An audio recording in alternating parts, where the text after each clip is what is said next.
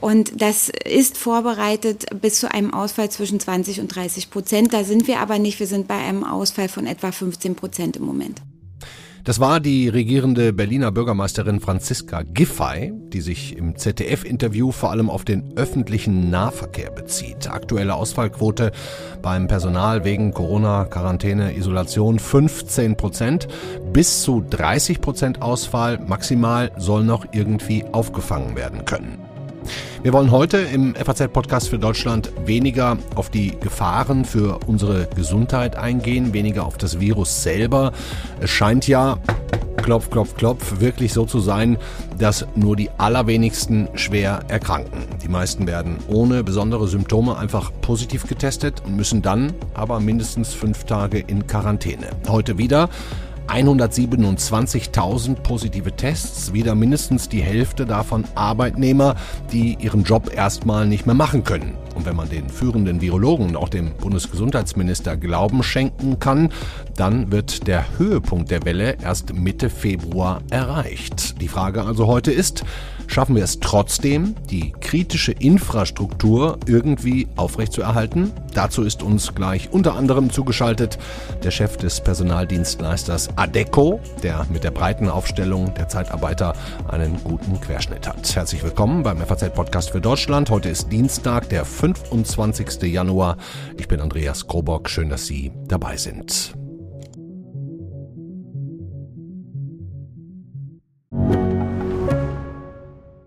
Mein Name ist Dr. Tillmann Rümenapf, niedergelassener Kinder- und Jugendarzt hier im Ennepe-Ruhr-Kreis. Die Einführung der Telematik sehe ich durchaus als Chance, aber aktuell fällt das System oft aus und es gibt viel zu wenig technischen Support. Dafür geht eine Menge Zeit drauf, in der ich die Kinder nicht genügend betreuen kann. Das muss sich ändern. Die besondere Nähe der niedergelassenen Haus- und Fachärzte ist in Gefahr. Was die Gesundheitspolitik jetzt dringend ändern muss, erfahren Sie auf rettetdiepraxen.de.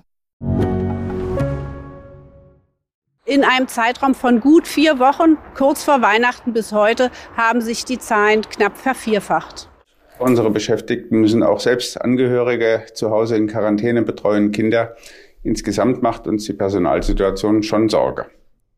Das war eine Polizeisprecherin und ein Krankenhauschef. Wir haben die schon angesprochene Situation, dass es aktuell weniger um die Belastung der Intensivstationen und die Angst vor tausenden Toten am Tag geht, als vielmehr darum, wie Deutschland mit der immer weiter steigenden Ausfallquote wegen Omikron umzugehen hat. Noch ist das alles machbar, aber wenn sich die Infektionszahlen und damit die Menschen in Quarantäne weiter so vervielfachen, wie jetzt zum Beispiel auch in Frankreich zu sehen ist, dann wird es an vielen Stellen knapp. Ich habe mir jetzt zuerst mal unseren Ressortleiter Unternehmen aus der FAZ Wirtschaft dazu geholt. Freue mich, dass du da bist. Hallo Sven Astheimer. Hallo Andreas. Sven, wir sind beide keine Modellrechner, klar, aber wenn wir auf die aktuellen Zahlen schauen, wie viele Leute sich täglich infizieren, dann eine Weile ausfallen, dann geht es jetzt schon in den Bereich halbe Millionen Arbeitnehmer in etwa. Ähm, wie ist das jetzt zum Beispiel in deinem Team? Um mal was Persönliches oder Halbpersönliches zu fragen. Hast du noch alle an Bord gerade? Bei uns ist es so in der FAZ, wir sind schon seit einigen Wochen wieder größtenteils in den Homeoffice-Modus zurückgekehrt. Ja. Ähm, haben uns ja im Sommer ein bisschen gefreut, wieder zusammen zu sein, aber äh, das hat sich wieder zurückgedreht. Mhm. Deshalb halten sich die Ausfälle bei uns bislang in Grenzen. Ähm, aber klar, auch die Leute, die im Homeoffice sitzen, die haben Kinder, die in die Schule gehen und können sich ja nicht komplett abkapseln. Insofern das Risiko ist da. Wir, wir spüren das bisher jetzt noch nicht im größeren Ausmaß und äh, hoffen, dass wir da auch gut durchkommen. Irgendwie durchkommen, ne? Klar. Ich meine, wir als Medium, die, die, Zeitung erscheint jeden Tag, ist ja gar keine Frage. Wir sind vielleicht nicht das allerwichtigste oder der wichtigste Bestandteil der Grundversorgung, ähm, aber da würde ich jetzt gerne mal drauf kommen, ne? Die Infrastruktur, die deutsche Infrastruktur natürlich die Krankenhäuser. Also der, der Vorsitzende der Deutschen Krankenhausgesellschaft, Gerald Gass, der hat der FAZ vor ein paar Tagen gesagt, das verlinke ich auch nochmal, dass aktuell 20 Prozent mehr Pflegepersonal ausfällt als in normalen Wintern. Noch geht das also, noch ist das zu stemmen, aber kann schon knapp werden. Wie sieht es in anderen Bereichen aus? Das wollen wir jetzt besprechen, die auch wichtig für unser tägliches Leben sind. Sven, wo wären denn noch mehr Ausfälle, als wir die ohnehin schon haben, am schwierigsten zu handeln? Ja, natürlich, du hast das bereits angesprochen, in der Daseinsvorsorge ist das generell äh, sehr schwierig, wenn wir da größeren Personalausfall haben. Am größten ist leicht nachzuvollziehbar sind die Probleme dort, wo Menschen unmittelbar mit Menschen arbeiten müssen. Deshalb äh, überrascht das nicht, dass die Krankenhausgesellschaft besonders alarmiert ist. Aber es gibt natürlich noch viele andere Bereiche, die man sich vorstellen kann. Ähm, zum Beispiel reden wir hier über Logistik, wir reden über die Versorgung insgesamt äh, mit, mit Lebensmitteln und auch damit mit der Produktion. Mhm. Aber äh, um mal von den Branchen wegzukommen, es gibt ja auch Querschnittsfunktionen, die, äh, die sind äh, essentiell, um ein Unternehmen am Laufen zu halten. Ich mache mal ein ganz profanes Beispiel, die Werksfeuerwehr. Äh, die muss, musst du einfach haben in bestimmten Produktionsanlagen etc. Und äh, wenn die nicht funktionsfähig ist, dann hast du ein Problem, dann kannst du den Betrieb nicht laufen lassen. Darfst gar nicht also, produzieren. Wenn man ein bisschen ja. drüber. Ja.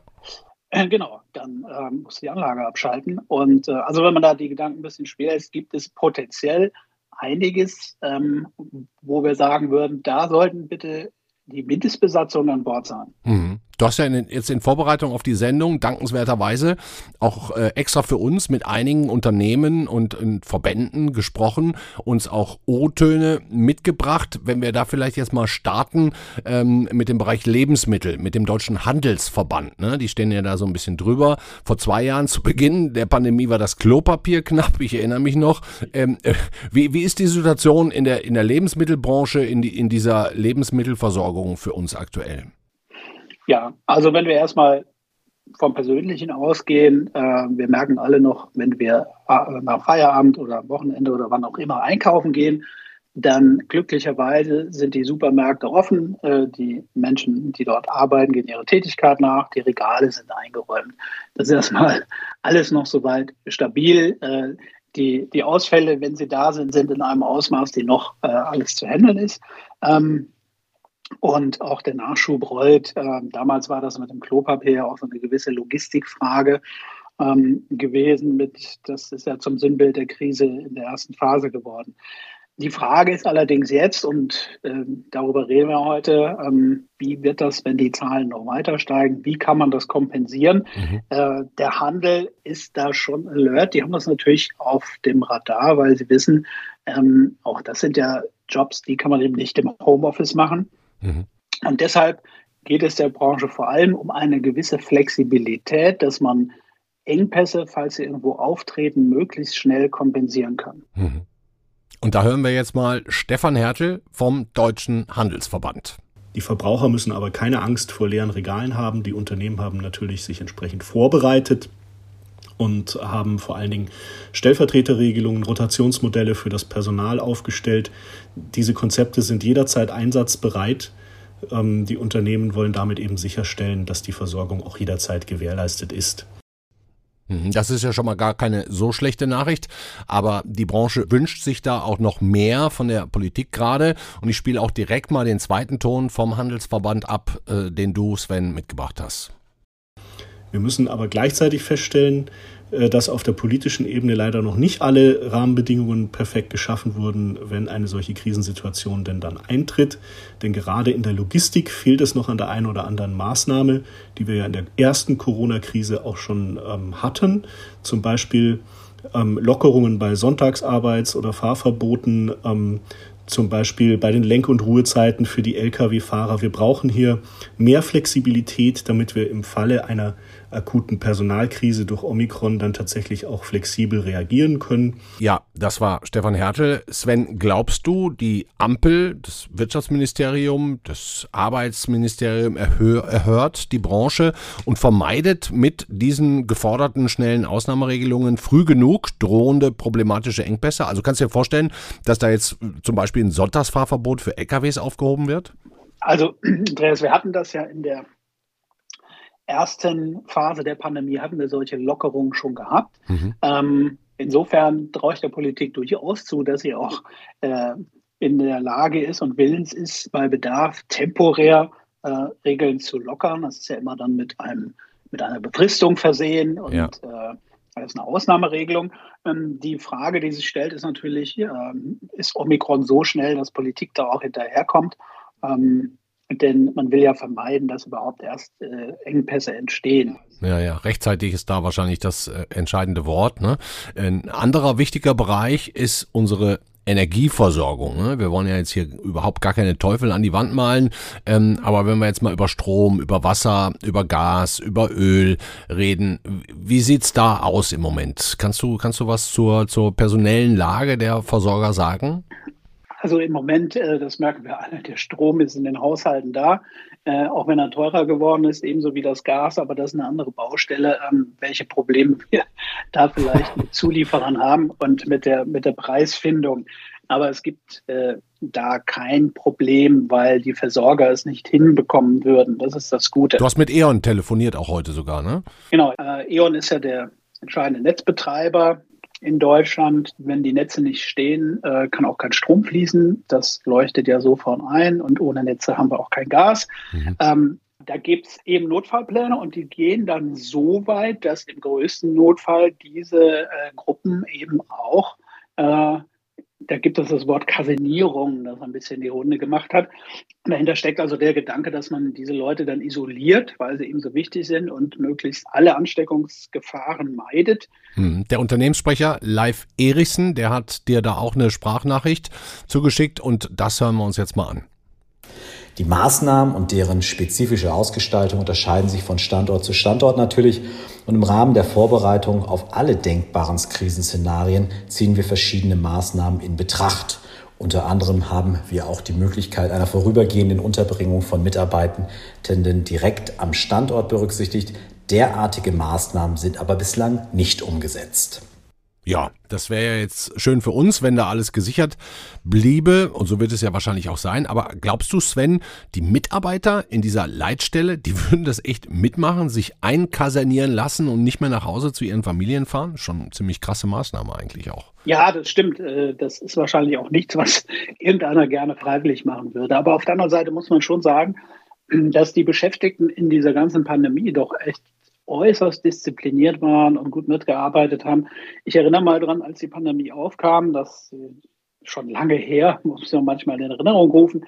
Die ersten Fälle waren ja beim, München, beim bayerischen Autozulieferer Webasto aufgekommen. Ja. Äh, so, und dann gab es nochmal in einer relativ frühen Phase äh, die äh, Fleisch, äh, die Schlachtereien in, vor allem in NRW, Tönnies, ja. wo man aber auch nachher gemerkt hat, sah ich mir die Unterbringung der Leute auf engem Raum als der Arbeitsplatz als solcher, weil das hat sich doch gezeigt, dass der Arbeitsplatz als Hotspot äh, gar nicht das Problem dieser Krise war. Hm, wir haben es ganz zu Beginn in der Anmoderation gehört, äh, das hast du noch nicht mitbekommen, ähm, von der Berliner Bürgermeisterin Franziska Giffey. Die hat jetzt gesagt, zum Beispiel im öffentlichen Nahverkehr in Berlin, die haben aktuell eine Ausfallquote von 15 Prozent.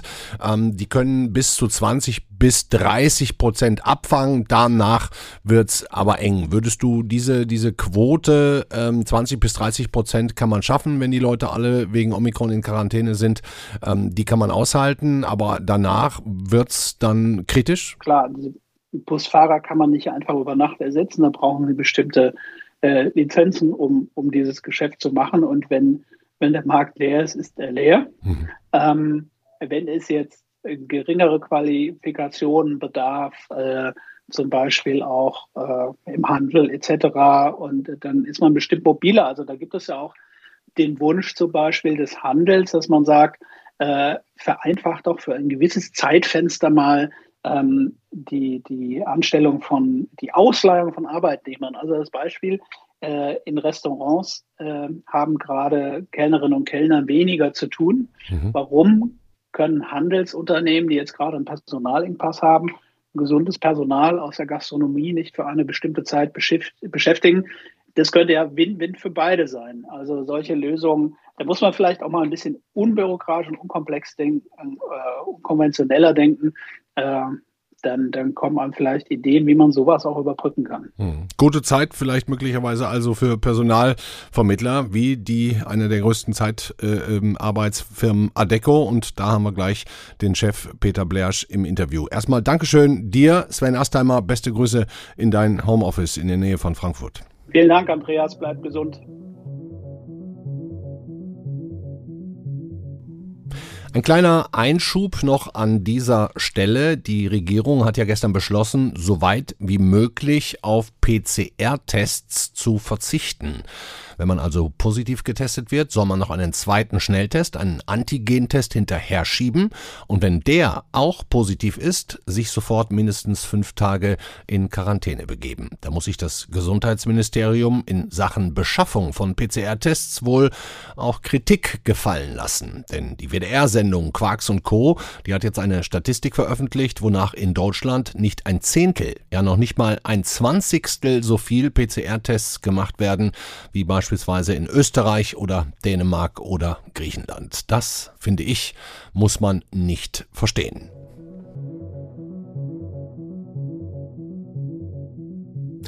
Sven Astheimer hat es gesagt, wichtig wäre jetzt in vielen Bereichen eigentlich Flexibilität, wo an einer Stelle Arbeitnehmer vielleicht im Moment nicht so sehr gebraucht werden, diese dann, wenn das von der Qualifikation her irgendwie möglich ist, in anderen Bereichen einzusetzen. Scheint mir also fast die perfekte Zeit für Personalvermittler zu sein, für Zeitarbeitsfirmen. Sehr gut also, dass wir jetzt die Möglichkeit haben, mit dem, wenn mich alles täuscht, zweitgrößten Personalvermittler in Deutschland zu sprechen, beziehungsweise mit dem Geschäftsführer. Hallo Peter Blersch von Adeco. Hallo Herr Grobock, guten Tag. Ich habe mal nachgeguckt. Äh, Sie beschäftigen knapp 30.000 Zeitarbeiter bei Adeco. Ist das noch aktuell oder sind das in letzter Zeit eher noch mehr geworden? Die Tendenz ist definitiv steigend momentan, weil natürlich die Nachfrage, wie Sie es gerade so schön beschrieben haben, natürlich äh, groß ist. Mhm. Keine Frage. Hm. Wir, wir, haben jetzt gerade das Stichwort Flexibilität gehört. Ist das in Ihrem Alltag der Arbeitsvermittlung gang und gäbe, dass Sie tatsächlich Leute in Bereiche vermitteln, in denen die eigentlich nicht originär zu Hause sind? Absolut, absolut. Es hängt natürlich immer sehr stark von der Spezialisierung und der Qualifikation ab, aber es gibt natürlich Bereiche, ich gebe mal Beispiele. Logistikbranche ist immer wieder eine Branche, wo es rein und raus geht, mhm. Ähm, aber auch im Einzelhandel als Beispiel ist mhm. viel Bewegung momentan. Gastronomie genauso. Hm. Heißt, das heißt dann, dann wird dann auch mal der Kellner zum Helfer im Impfzentrum oder im Corona-Testzentrum. Absolut, absolut. Äh, ich glaube, gerade die, die Branche ist momentan schon betroffen. Natürlich sind viele Restaurants noch eher im Schmalspurbetrieb, aber man merkt natürlich, es ist super schwer, Arbeitskräfte für die Gastronomie momentan zu gewinnen. Hm. Und was sagt dann der eigentliche Kellner, dem Sie dann quasi schreiben, pass mal auf, du kannst jetzt am Montag äh, im Impfzentrum Gießen oder Frankfurt oder so anfangen. Machen die das oder müssen die das machen? Sind die begeistert? Äh, ist das okay? Ist das eine Flexibilität, die Sie von Ihren Leuten erwarten? Äh, der, der, macht das gerne momentan, weil wir einfach merken, äh, ich glaube, man muss einfach realisieren, unabhängig von, von der Pandemie, es ist ein Arbeitnehmermarkt geworden. Mhm. Und die Arbeitnehmer suchen sich die Branche raus, die für sich selber die besten Bedingungen bietet, von der Arbeitszeit, was bei Gastronomie äh, natürlich immer ein Thema ist, wie aber natürlich auch von der Vergütung. Und da ist es von Arbeitnehmern sehr attraktiv momentan, im Pflegeumfeld oder im Impfzentrumumfeld zu arbeiten. Mhm. Wir sprechen ja heute vor allem auch in der Sendung über Ausfallquoten und wie viel Deutschland davon verkraften kann. Jetzt im, in dieser Omikron-Welle, die ja laut Virologen und Gesundheitsministerium noch lange nicht auf dem Höhepunkt ist, sondern der wird so um Mitte Februar erwartet mit vielleicht noch viel mehr als 100.000 Ansteckungen am Tag. Ähm, vielleicht eine Frage zu Adeco. Wie viel Prozent Ihrer Mitarbeiter, wenn Sie es sagen dürfen, sind denn gerade wegen Corona gar nicht einsatzfähig? Also erstaunlich wenig. Es ist noch relativ stabil. Ich kann sagen, wir haben eine Zahl von 0,3 Prozent der Mitarbeiter, so die aktuell in Quarantäne sind. In Quarantäne sind. Ja.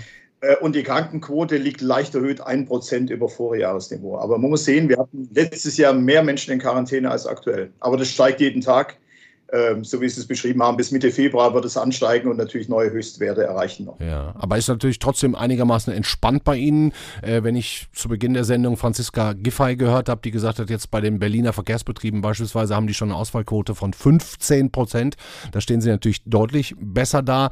Ähm, Herr Blersch, wie ist denn Ihr Eindruck? Wie groß ist die Personalnot in den deutschen Unternehmen jetzt schon Stand heute?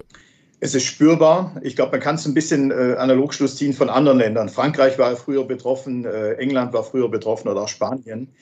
Und äh, es ist in den Ländern zu einer extrem hohen Nachfrage nach Personal gekommen. Äh, flexibles Personal, Zeitarbeit natürlich auch.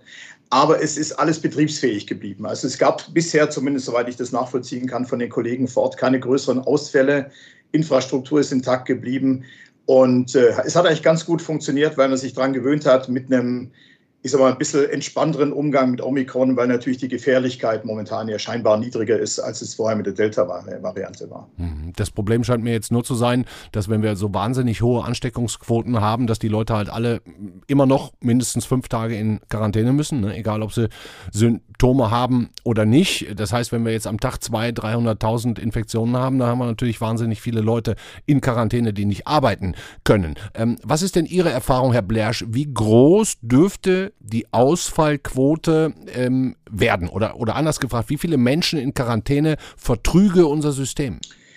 Ich glaube, das kann man so nicht berechnen. Ich glaube, es ist ja ein sehr schneller Peak mit hohen Anstieg und dann wird es sich relativ schnell auch wieder entspannen. Darum glaube ich, dass es sicher mal ein, zwei Wochen geben mag, wo es in Einzelfällen Knappheit entsteht, mhm. auch bei Positionen, die kaum zu besetzen sind. Aber ich glaube, die ganz systemkritischen Bereiche, gab ja schöne Presseberichte auch über, wie Atomkraftwerke zum Beispiel ihre, ihre Sicherheitsmaßnahmen ergreifen, sind, glaube ich, abgesichert. Und für äh, weniger systemkritische Bereiche wird man einfach ein, ein oder anderen Ausfallerscheinungen haben, aber nichts Dramatisches aus meiner Sicht, sondern ich glaube, der Arbeitsmarkt wird es regulieren.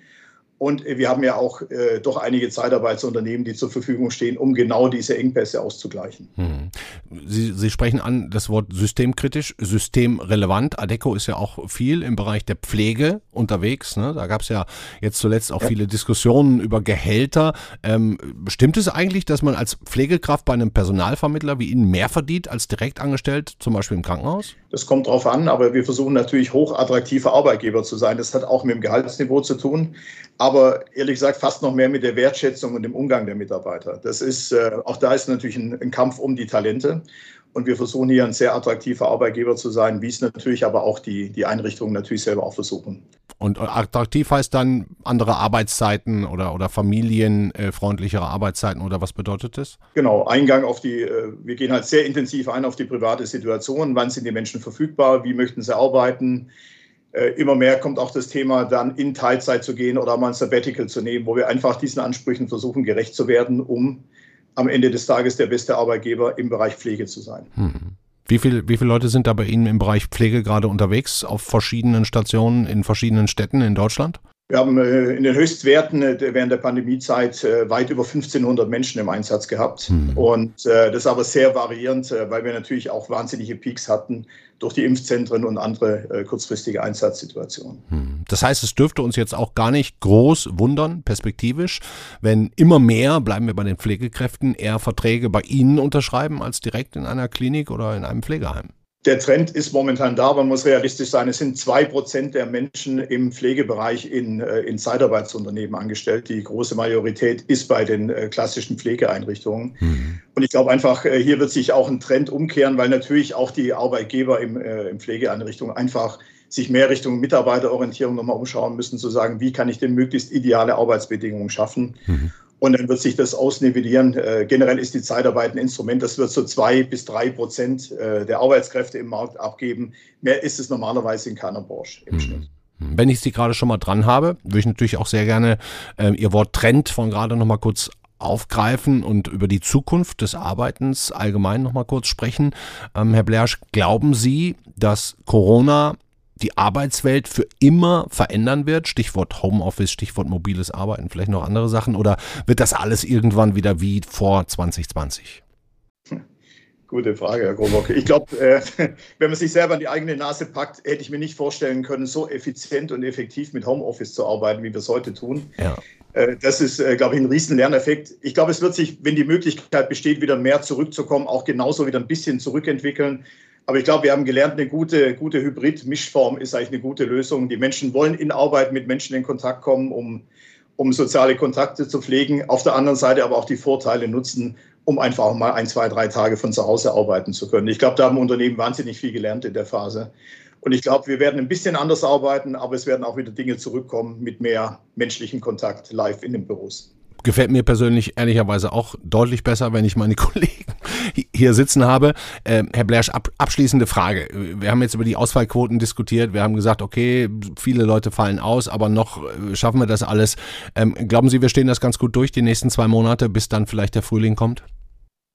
Ich denke, ich bin da sehr optimistisch. Ich glaube einfach, dass die Omikron-Variante eigentlich eine Riesenchance ist, dass es jetzt die letzte große Welle ist und dann entsprechend äh, eine gewisse Normalisierung eintritt. Da bin ich sehr hoffnungsfroh und ich mhm. spüre auch, dass die Unternehmen so denken und so planen.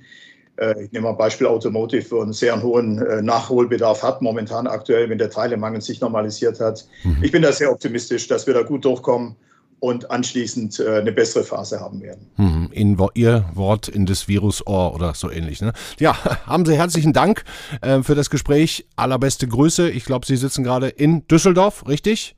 Absolut, in Düsseldorf, genau. Beste Grüße also ins Rheinland. Vielen Dank, Peter Bleersch, Geschäftsführer von Adeco. Grüße nach Frankfurt. Danke, Herr Kobock.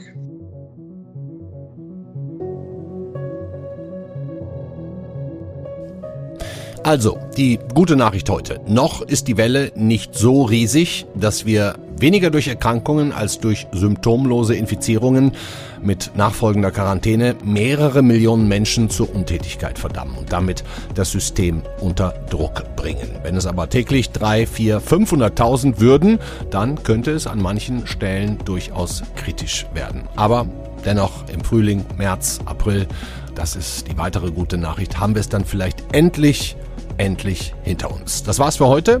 Ich wünsche Ihnen einen schönen Abend. Morgen ist der Kollege Simon Strauß für Sie da. Und dann geht es um das Thema Russland, Ukraine. Droht uns hier in Europa möglicherweise sogar mehr als nur ein kalter Krieg. Machen Sie es gut.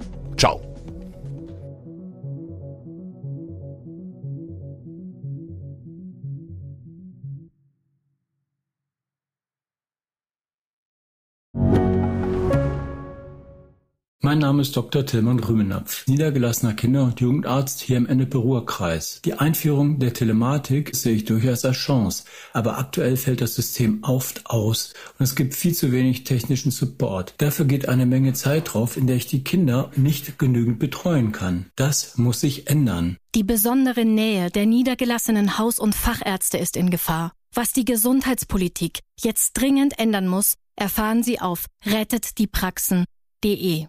thank you